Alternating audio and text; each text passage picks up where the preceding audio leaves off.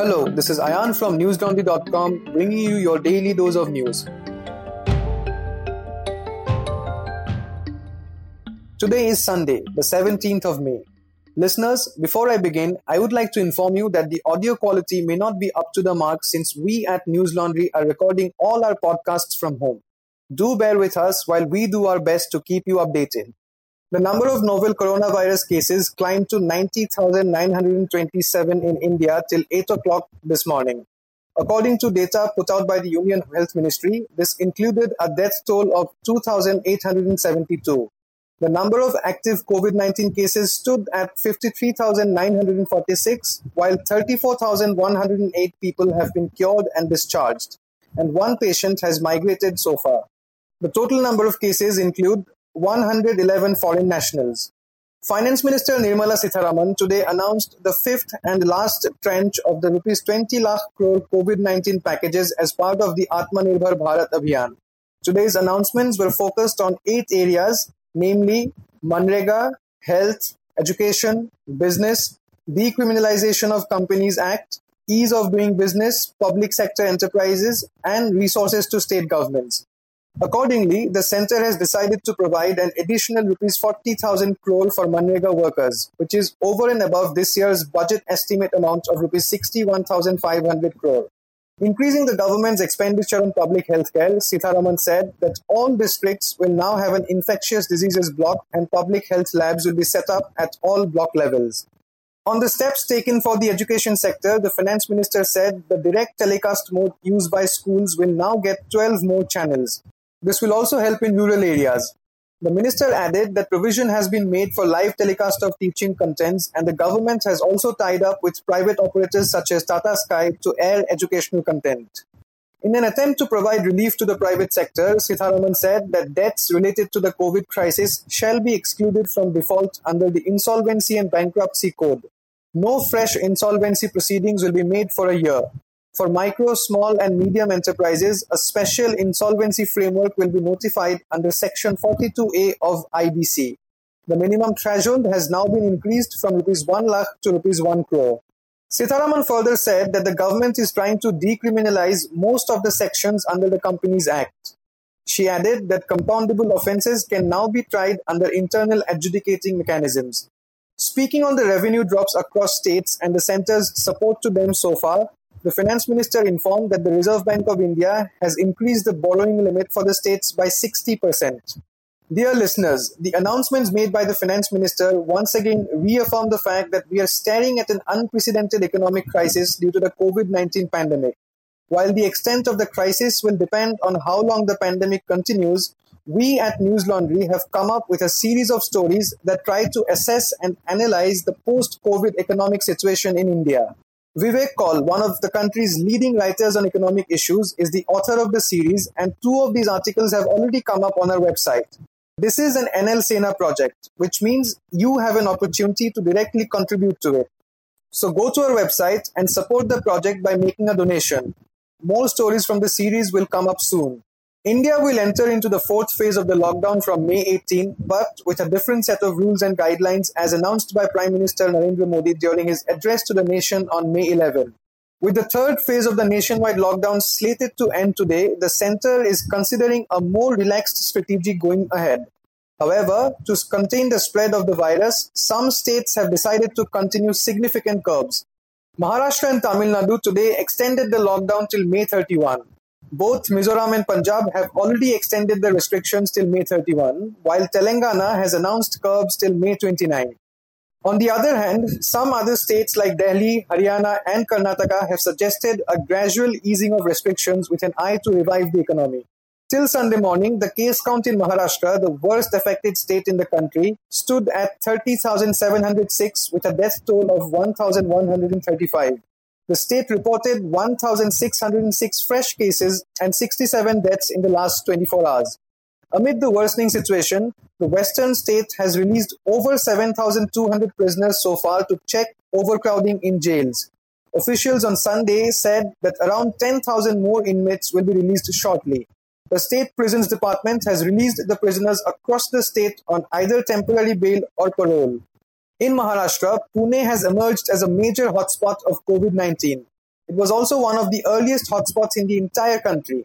To understand how cases went up in the district within a short period of time, do read a detailed ground report on the issue on the News Laundry website by our correspondent Prateek Goyal. Prateek explains the trajectory of the outbreak from the first case onward and also tells us about the arrangements the administration has made to tackle the crisis. But listeners, ground reports like these require a good amount of resources and time. Throughout the COVID crisis, we have constantly tried to bring you reports on migrants' hardships, government's mismanagement, and restrictions on media personnel while doing their work. And we have been able to do so only because of your support. As an independent media organization, we at News Laundry do not take any advertisement from either the government or any corporation. Our work relies solely on the subscriptions of our listeners, viewers, and readers. This is because we believe when the advertisers pay, the advertisers are served. But when the public pays, the public is served. We have different subscription packages, the lowest one starting at 300 rupees a month. So if you are listening to this and haven't subscribed yet, please go to our website, hit the subscribe button, and tell others to do that as well. Pay to keep news free, and we will continue to bring you a lot more reports like these. Coming back to news, following Maharashtra, Gujarat's case tally almost touched 11,000 on Sunday morning. As per the Union Health Ministry data, a total of 10,988 cases have been confirmed in the state, of which 625 people have died due to COVID 19. In South, Tamil Nadu has seen a spike in cases over the last few days. The number stood at 10,585. However, the state's death rate has been relatively lower. 74 people have succumbed to the virus till now. Delhi reported 19 fresh coronavirus deaths and 422 new infections in the last 24 hours, taking the total to 148 deaths and 9,755 cases till this morning. In its highest single day spike till date, the Union Territory of Jammu and Kashmir reported 108 COVID 19 positive cases on Saturday.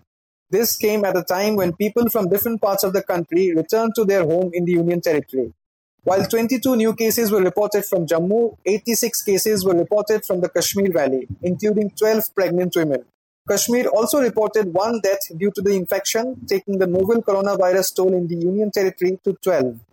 The Odisha government has started training sessions for migrants returning to the state in order to groom them into community health workers. The sessions are being conducted at panchayat level quarantine centers where the migrants require to stay for a while following their return.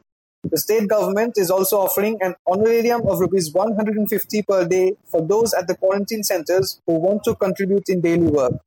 In the second phase of the Vande Bharat repatriation mission, more than 580 Indian citizens stranded in Maldives due to the COVID-19 pandemic arrived in Kochi at 11:30 a.m. today. The repatriation was carried out by the Indian Navy ship INS Jalashwa under the Operation Samudra Setu. This is the third naval ship operated as part of the Vande Bharat mission to the city. On May 10, the vessel had brought home 698 Indian nationals from Maldives Two days later, another Navy ship, INS Magar, had evacuated 202 Indian citizens from Maldives to Kochi. Let's move on to some international updates on the coronavirus. According to the Johns Hopkins University tracker, the number of coronavirus cases in the world stood at 46,48,785 at 2 p.m. Indian Standard Time today. The highest tally has continued to be reported from the United States with a total of nearly 1.5 million cases. The global death count has exceeded 3,12,000, with the US alone accounting for more than 88,000 deaths. Russia has now surpassed all other countries in the total number of coronavirus cases. The Johns Hopkins University put it at above 2,81,000 till this afternoon. However, the country's official fatality figure has been remarkably low, which has caught experts by surprise. With a little over 2,600 deaths, the country's death rate stands at only 0.9%, which is far below the global average and the lowest among nations with the highest numbers of infections. The World Health Organization has said that it is in talks with Russia about the country's statistics for coronavirus deaths. Similarly, Brazil's confirmed cases of COVID 19 have also left Spain and Italy behind, which were once the epicenter of the pandemic. Brazil's outbreak is now the fourth largest in the world, with number of cases exceeding 2,33,000. The country has reported close to 16,000 deaths so far. The development is likely to put pressure on President Bolsonaro, who lost his second health minister from service in a month on Friday, as he defies public health experts and calls for widespread use of unproven drugs. In terms of death figures, however, the situation in Western Europe has remained adverse. The United Kingdom has reported more than 34,000 deaths. Italy has reported nearly 32,000 deaths due to the pandemic. Italian Prime Minister Giuseppe Conte has said that his country is taking an unavoidable calculated risk as it prepares to further ease a two month lockdown on Monday by opening businesses and granting citizens more freedom. Businesses including shops, bars, restaurants, and barbers can open on a regional basis, and Italians will be able to move within their own region from Monday onward. Italy will unlock its borders and allow citizens to move across the country starting June 3. The death tolls in both France and Spain have crossed 27,000 so far. Given the worrying situation, Spanish Prime Minister Pedro Sanchez said that his government will seek permission from Congress to extend the state of emergency for a fifth time to combat the coronavirus outbreak. The Prime Minister said he would call for an extension of about a month and hoped it would be the last time as Spain begins a gradual easing of restrictions on movement. Regions of Spain less affected by the COVID 19 outbreak may have the state of emergency lifted earlier than the other areas. South Korea has reported 13 new cases of the coronavirus over a 24 hour period. The development has raised hopes that a new outbreak linked to nightclubs in capital Seoul may be declining. After weeks of a slowdown of new cases, South Korea's daily jump marked an average of about 30 for several days, which were mostly associated with nightclubs in Seoul's Itaewon Entertainment District. According to figures released on Sunday by the Korea Centers for Disease Control and Prevention, the national tally stood at 11,050 with 262 deaths. China on Sunday reported five new cases of the coronavirus. This came at a time when the commercial hub of Shanghai announced the restart of some classes and airlines revived flights. In Shanghai, students retained the option of continuing to follow classes online rather than facing virus testing and social distancing measures in schools. As in Beijing and other cities, Shanghai has already restarted classes for middle and high school students preparing for exams. The country where the global pandemic started in December last year has reported around 84,000 cases so far. More than 4,600 people have lost their lives to the virus. Now, let's move on to some other news from India and abroad. The Indian Meteorological Department on Sunday said that the deep depression over the Bay of Bengal, which has intensified into the cyclonic storm Amphan, is likely to bring moderate to heavy rainfall to coastal areas of Orissa and West Bengal in the next two days. The Meteorological Department has already issued a pre-cyclone alert for West Bengal and the coast of North Orissa. Orissa's Chief Minister Naveen Patnaik has set a target of zero casualty in his state as it is already tackling the coronavirus outbreak. Only a year ago, major parts of Orissa were devastated by Cyclone Fani. The state government has also urged the centre to temporarily suspend the special trains for migrants passing through areas that fall in the direction of the cyclone. Fishermen in Orissa and West Bengal have been advised to not venture into the sea from Monday onwards, and those who are out in the sea were asked to return to the coast by today. In Arunachal Pradesh's Longding district, a civilian was killed and another sustained injuries after Indian Army personnel fired at them during a law and order situation on Saturday. The deceased, 60-year-old Lamdan Lukham, suffered bullet injury in the head and died on the spot. Another person, identified as Wangnai Wangsa, received bullet injury in his leg. Cheshta Yadav, the Deputy Commissioner of Longding, told the Indian Express that the troops of the 19th Sikh Regiment stationed at Pumao village were negotiating with the locals about a recent incident. Villagers then started protesting against security forces by pelting stones. Longding Superintendent of Police B.R. Reddy said that the army officials fired in retaliation. The SP added that a judicial inquiry in the case has been initiated. However, the Indian Army, in an official statement, said that they had launched a search operation in the area after receiving intelligence inputs about the movement and activities of rebels belonging to the National Socialist Council of Nagaland. The statement also said that many soldiers of the Indian Army were also injured in the incident.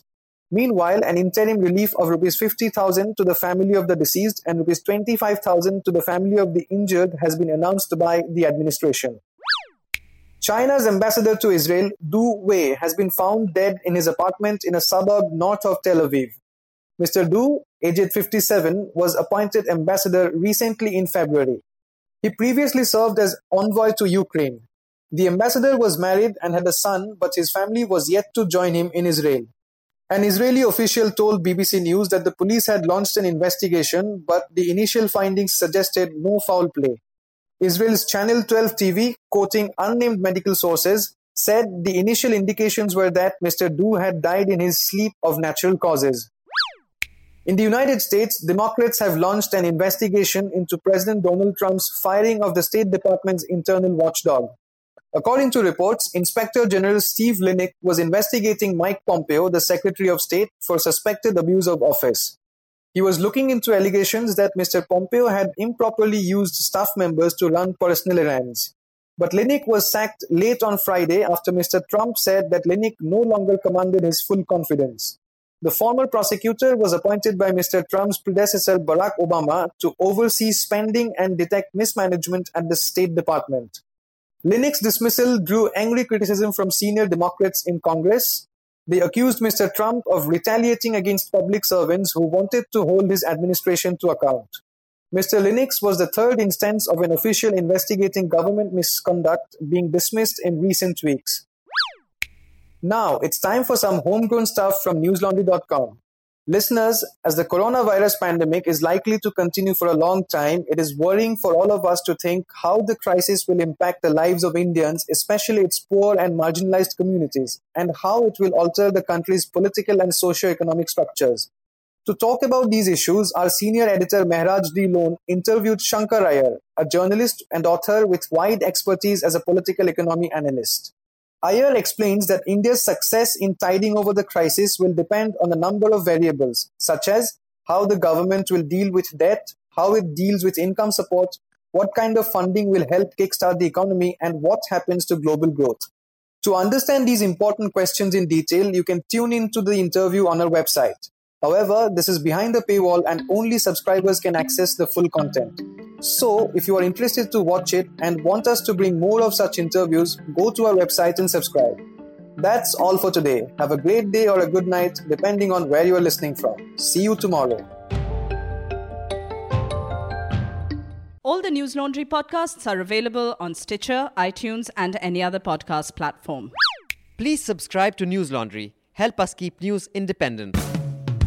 To catch all our podcasts on news, pop culture, current affairs, and sport, visit newslaundry.com. Follow us on Facebook, Twitter, and Instagram, and subscribe to our YouTube channel.